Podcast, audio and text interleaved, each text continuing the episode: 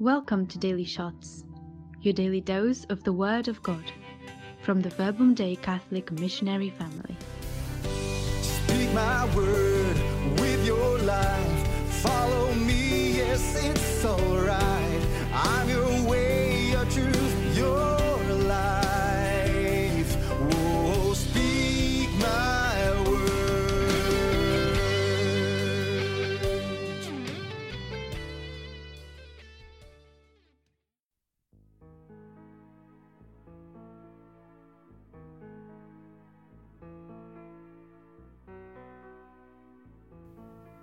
Good day to you.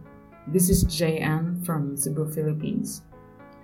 It's only five days more before Christmas, and how are you? Still busy? Still running? Still catching up with things to do and finish? I hope and pray you'll find the time and space to stop and have some moment of silence and prayer today. Today is the third instance this month that the Gospel of the Annunciation from Luke 1, verses 26 to 38, is taken. Third time in a month. And we might say, well, it just so happened that we have the Immaculate Conception and the Feast of the Lady of Guadalupe in the same month. But for me, when I realized this, I got excited and told Jesus, What is it that you want me to see and understand in this passage, Lord? Third time, I must have not gotten it yet. We must have not gotten it yet. Two things stood out for me. First was Mary's reaction to the angel, compared with Zechariah's reaction from yesterday's Gospel. Yes, both of them were troubled, as the Gospels say.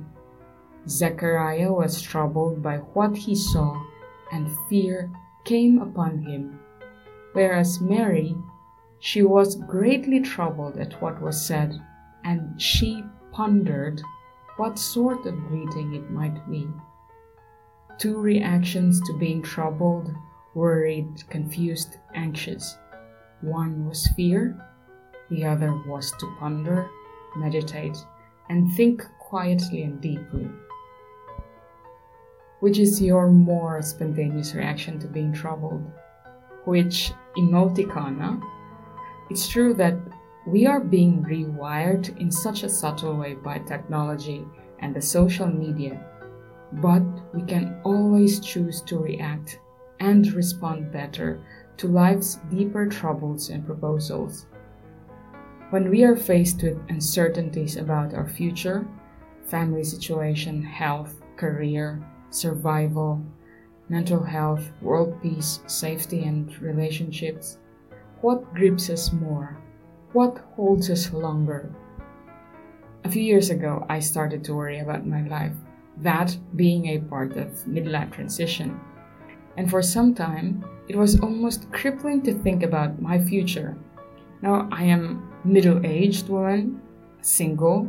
I prefer minimal and simple lifestyle. My parents are getting older. Things are getting more expensive. Then there's the war and the most pressing climate crisis.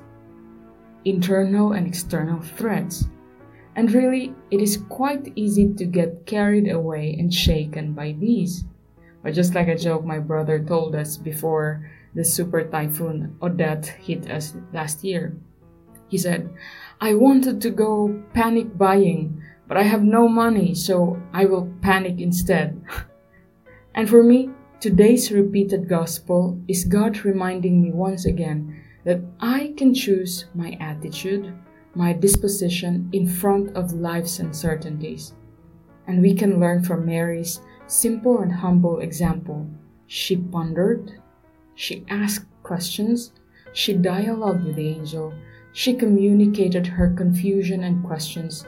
She was transparent in front of the angel, in front of God. How can this be, since I have no relations with a man? How can I conceive and bear a son? Unassuming, honest, and humble question in front of such a grand plan that I think at that moment in her life was uncertain too. But she chose to trust, and that made all the difference, a difference that still affects us and is relevant to us today. The second thing that stood out for me is what Mary said at the end of the Gospel. After Gabriel explained to her what she needed to know at that moment, she said, Behold, I am the handmaid of the Lord. May it be done to me according to your word. May what you said come true. I know that God has revealed to us, told us, revealed to you, and maybe you understand His will and plan for your life, although many times it is not as detailed as what Gabriel said to Mary. But we know that God has a plan for us, as what is written in Jeremiah 29, verse 11. Yes, I know what plans I have in mind for you, Yahweh declares. Plans for peace, not for disaster, to give you a future and a hope. This is our God. He has good plans for us, for you and your loved ones.